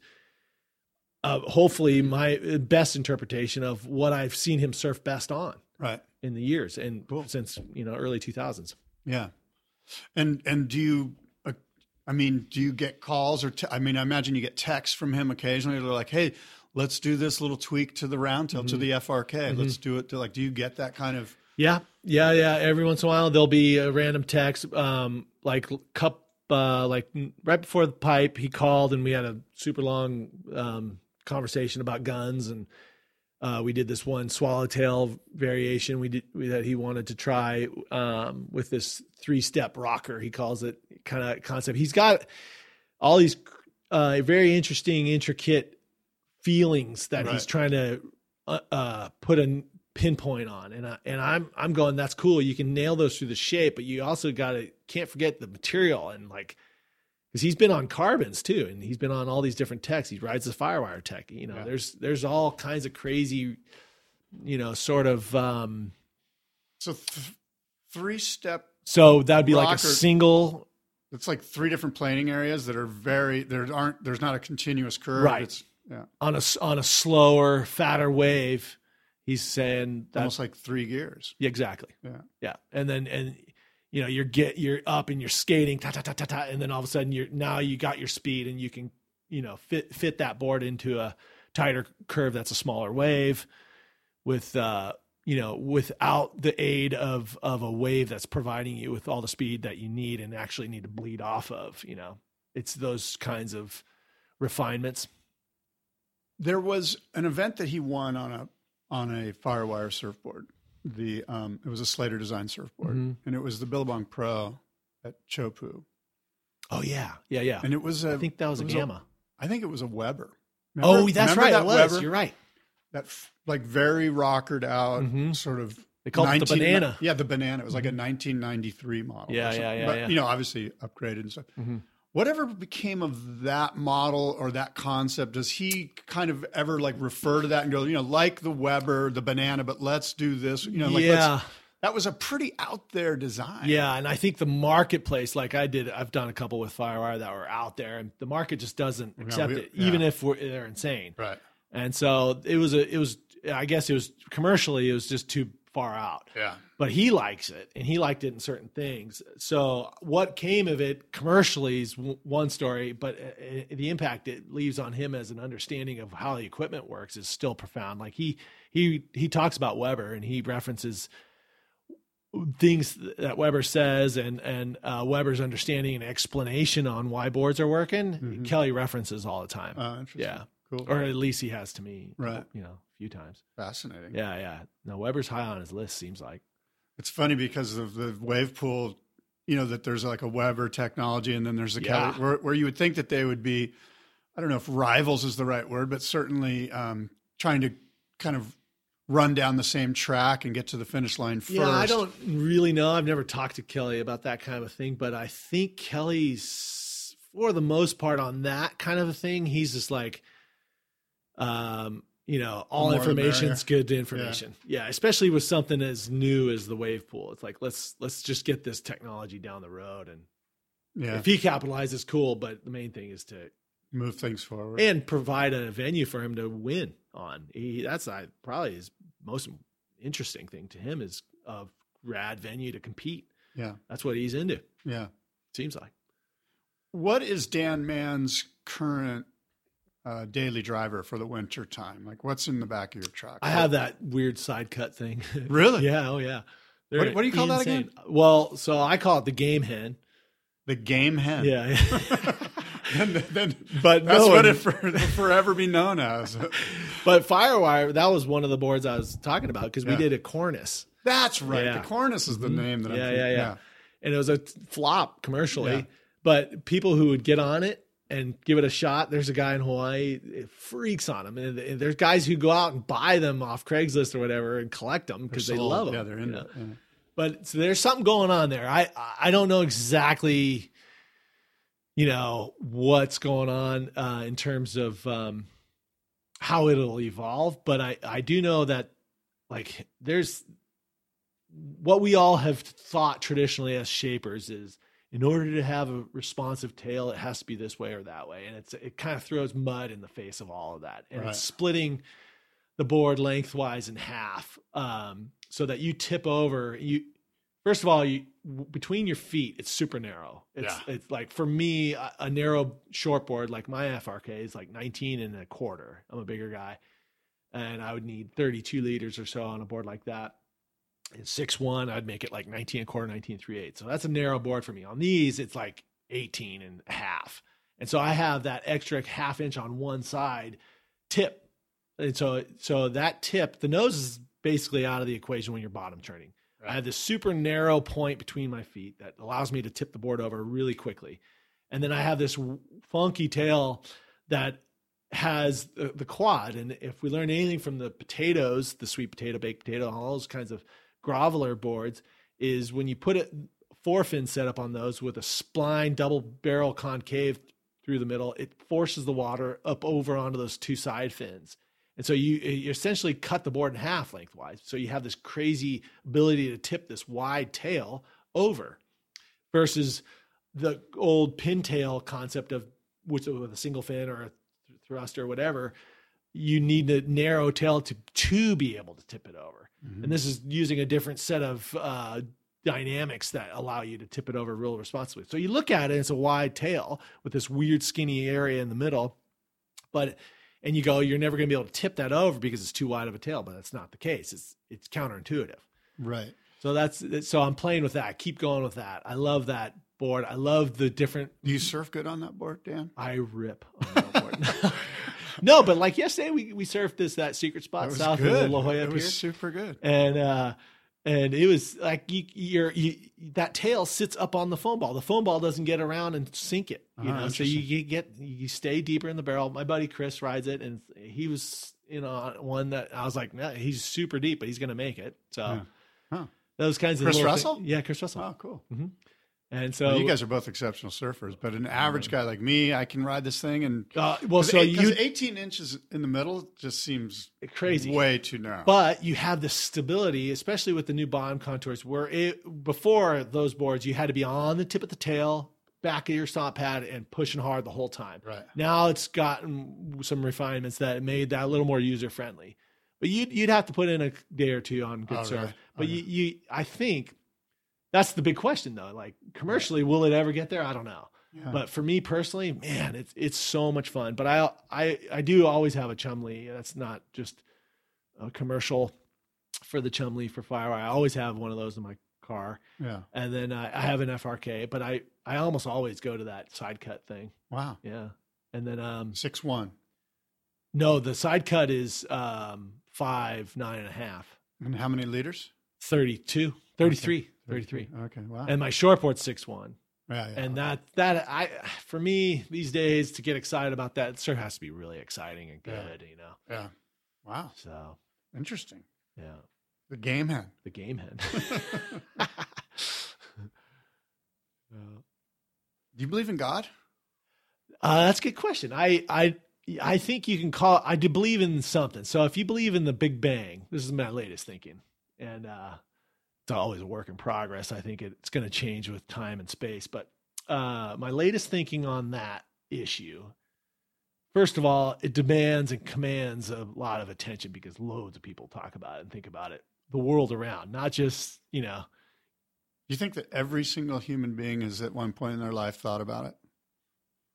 in some form and and that that form changes so dramatically based on the culture where you are. Like luckily i've been able to travel a little bit. You go to sri lanka and it looks very different through the eyes of a sri lankan than it does from a beverly hills guy you know cruising around a ferrari. So but i think the concept of eternity and and this uh, constant expansion of time and space has come across someone's mind in some way. So like bringing it back to like do you believe in God? Well, if you believe in the big bang or some sort of starting point for all light and all matter, there had to have been some form of starting point. And so Einstein and all those guys, those smart, smarter dudes than me, say it's the Big Bang. All right, cool. If we're going to just agree with that, whether it's right or wrong, let's just agree with that for the sake of the argument.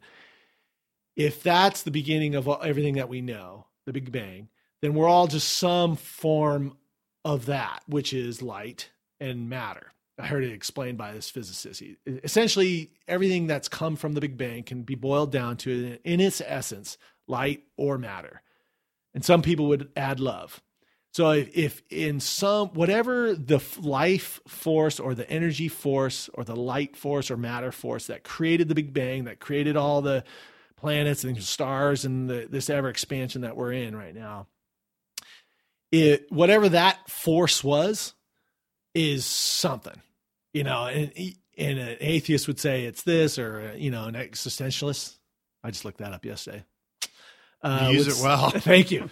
They would say, you know, it's that or whatever. It's just Like higher power. It's ju- well, those guys would say it's just you're just you're just you're sitting on a you know you're just on for the ride. You, you don't have any control over it.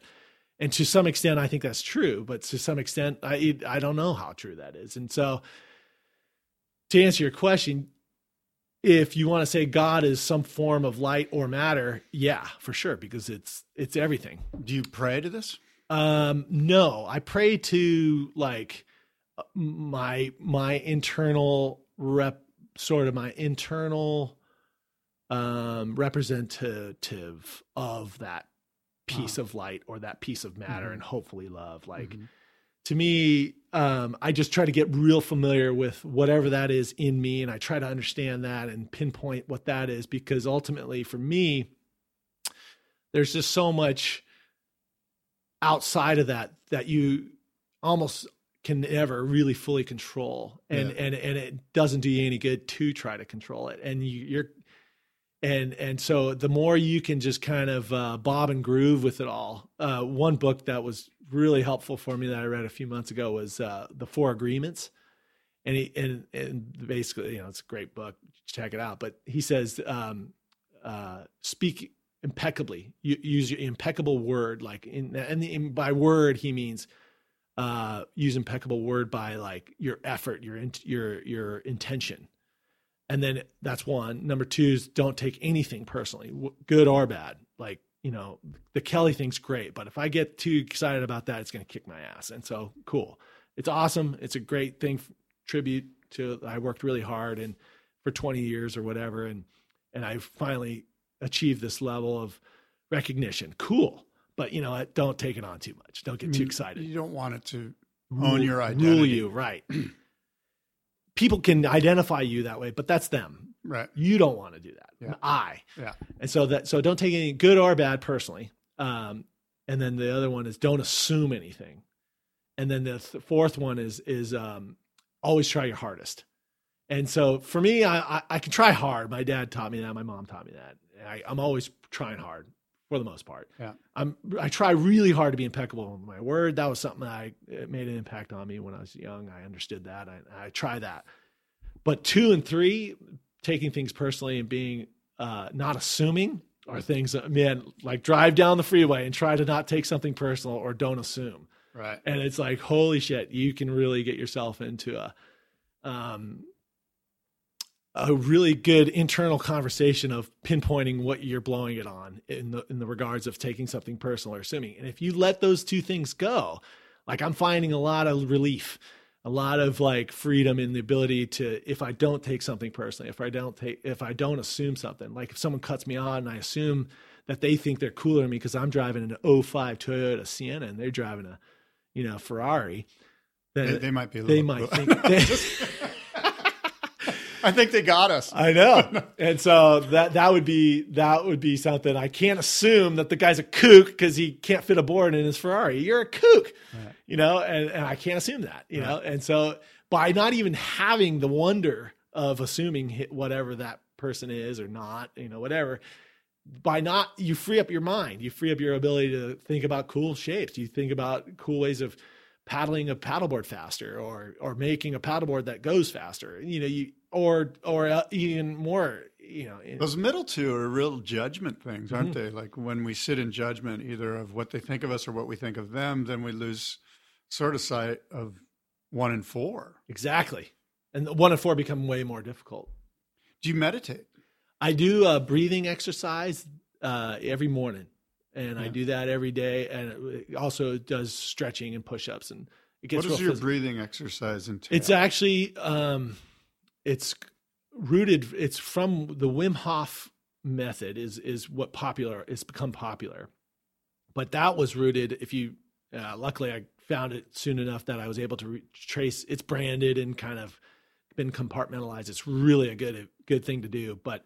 He got his breathing method from a yoga called Tummo Yoga, and it's an old Tibetan deal. I that I barely could read the book about, but it was it, it was about these guys, these monks up in the Himalayan or the like the foothills of the Himalayan mountains that would, as part of their becoming a monk training, they'd get up at four in the morning with no clothes on, go down to the river, dunk their blanket into the river, and they'd breathe. And this is totally possible. I know it sounds woo woo, but they put the blanket on wet, freezing cold, like yeah, no, no, freezing. but cold. and, and they're breathing and breathing. They you can generate so much warmth in your body and so much heat. You can dry that blanket. So I I can't. They can. Right, right.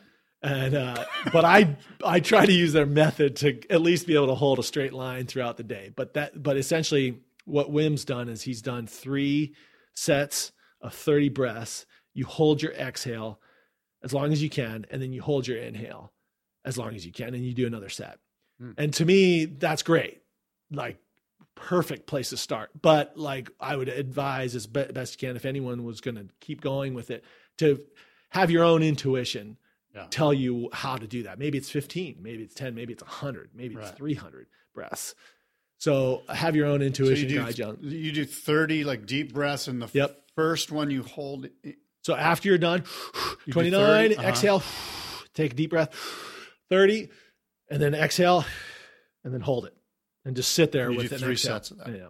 Mm, interesting. And so to And answer that's your question, your meditation. well, so only through those that kind of breathing has I, have I ever been able to be in a state of mind where I think I'm meditating Right. as a you know guy you know pretty new to that whole world of meditation and transcendental Yeah. woo woo stuff. Yeah. I, I, to me, I had to have some physicality to it. I had to like really believe and understand that there was something else going on than I can feel and touch and see.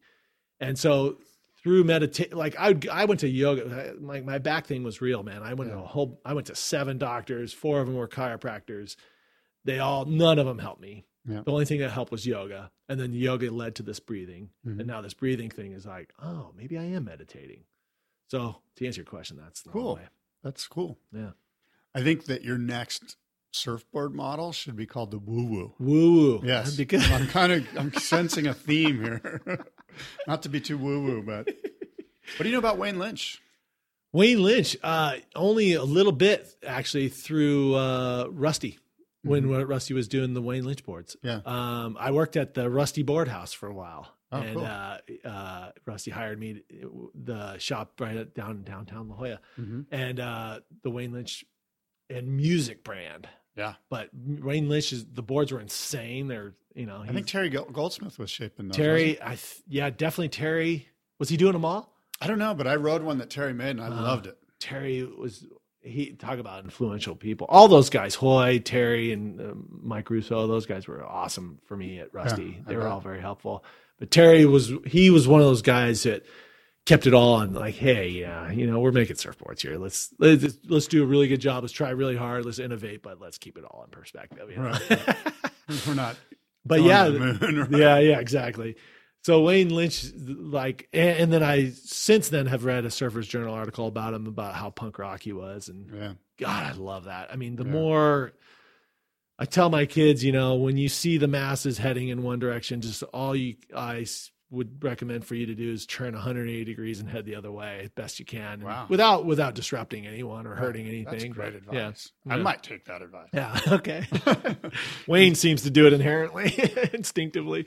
Well, we're honoring Wayne this year at the Yeah, Forum Show, which I is why. I was wondering what your thoughts are on him. No, I Cool. think it's brilliant. I, Yeah. I, th- especially in this these times where everyone there's so much information. There's so and you know what? If you can just find someone who's sort of an someone you can identify as going completely against the grain yeah, and walking his own path, it seems like you know the surfboard part of it and the surfing. His surfing is unreal. So that's all great, but that's just a that's just bait to get people to look at his more important messages, which is yeah, probably the fu to the systems of the world. You know, yeah.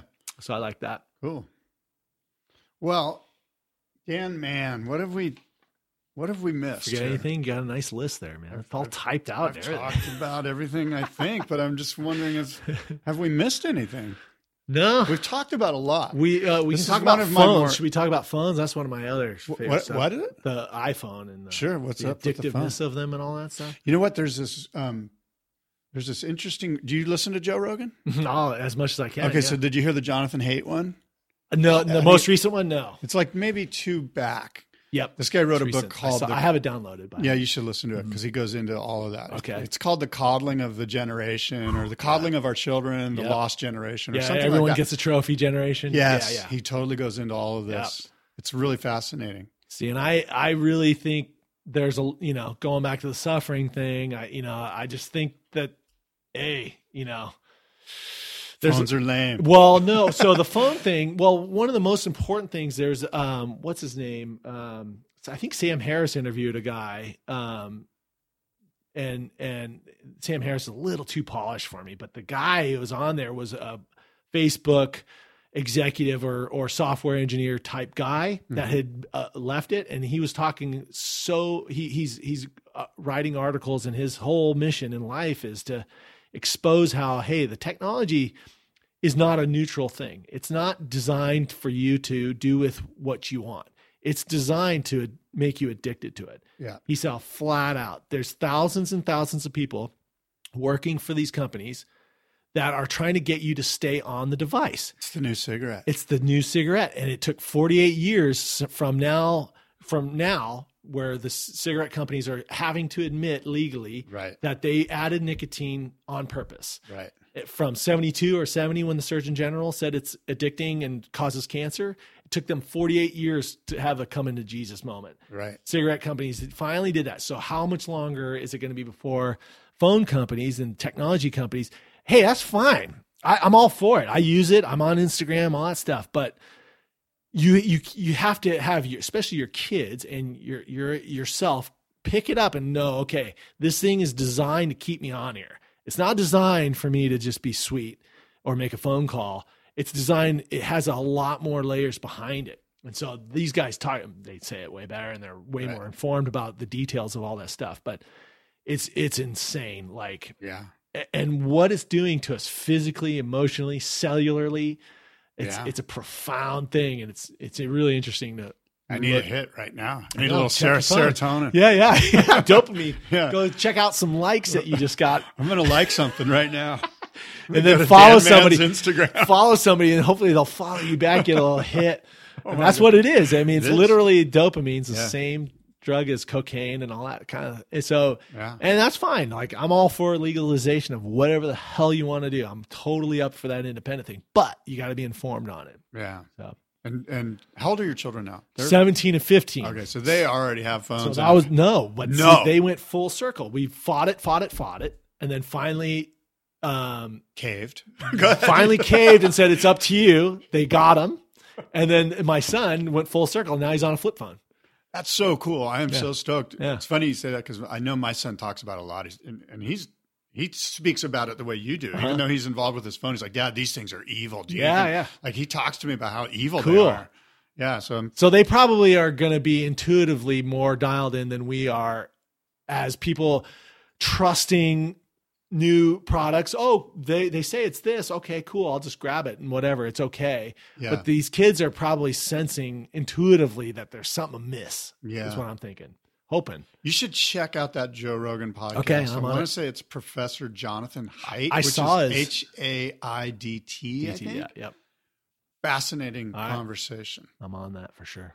How do people get a hold of Dan Mann if they want to Oh, order a is- custom surfboard? Oh, custom surf. yeah, Instagram Instagram. direct message. The. Yeah, the phone direct. Me- but I'll quickly send you over to my uh, email. All right. God, that's the thing, man. You get you got board orders coming in through your text, your friends saying, "Hey, give me another six one" as they pass by you on the you know at the beach, and then you're like, "Okay," and it's you know your friend for thirty years, like you got to get him his board. Yeah. You have this like societal Oh, obligation. customer service animal. yeah. No, I gave that up. You should just go, do you want a woo woo? Now it's like no customer service. It's six months. It's super expensive. right. That's that's sort of a, a marketing ploy, isn't it? yeah. Especially here in dir- San Diego. exactly. So direct messages, and I'll kick you straight over to my email. All right. Yeah. Cool. And it's um Dan underscore underscore man, I think. oh, that's your Insta? Yeah. What about my- MannKine? Well, that was a big marketing quandary I uh-huh. had there, Scott. I didn't know if I should go with MannKine or Dan Mann, and Wow. I met with my staff of zero and came up with just stick with Those Dan guys are smart. Yeah, they're smart. All- dudes. all zero. Yeah. All right. Well, cool, man. Yeah. Thanks for the conversation. Thanks for having me, Yeah, man. It's I a true honor. it. I think we did one like in 06. We did something. Oh, maybe you were like early on these podcasts. Yeah, yeah. I was I was into it. What was that called? Was that at Surfer Magazine or was that down in San Diego? I think it was San Diego. That was called. Um, I could have been down the line Surf Talk Radio. That's what it was. on Extra Sports Thirteen. That's what it was. Yeah, Yeah. it just flows right out like I said it Man, a look at you. times. Yeah, yeah, No, that was, I remember, I was remembering that. I'm like, wait, we've done this before. So Oh, cool. Yeah, yeah. yeah. Thanks for having me, though. Yeah. I really appreciate it. Yeah, this will be good. I, it was a great conversation. Cool. Good. Thank you. All right. No worries.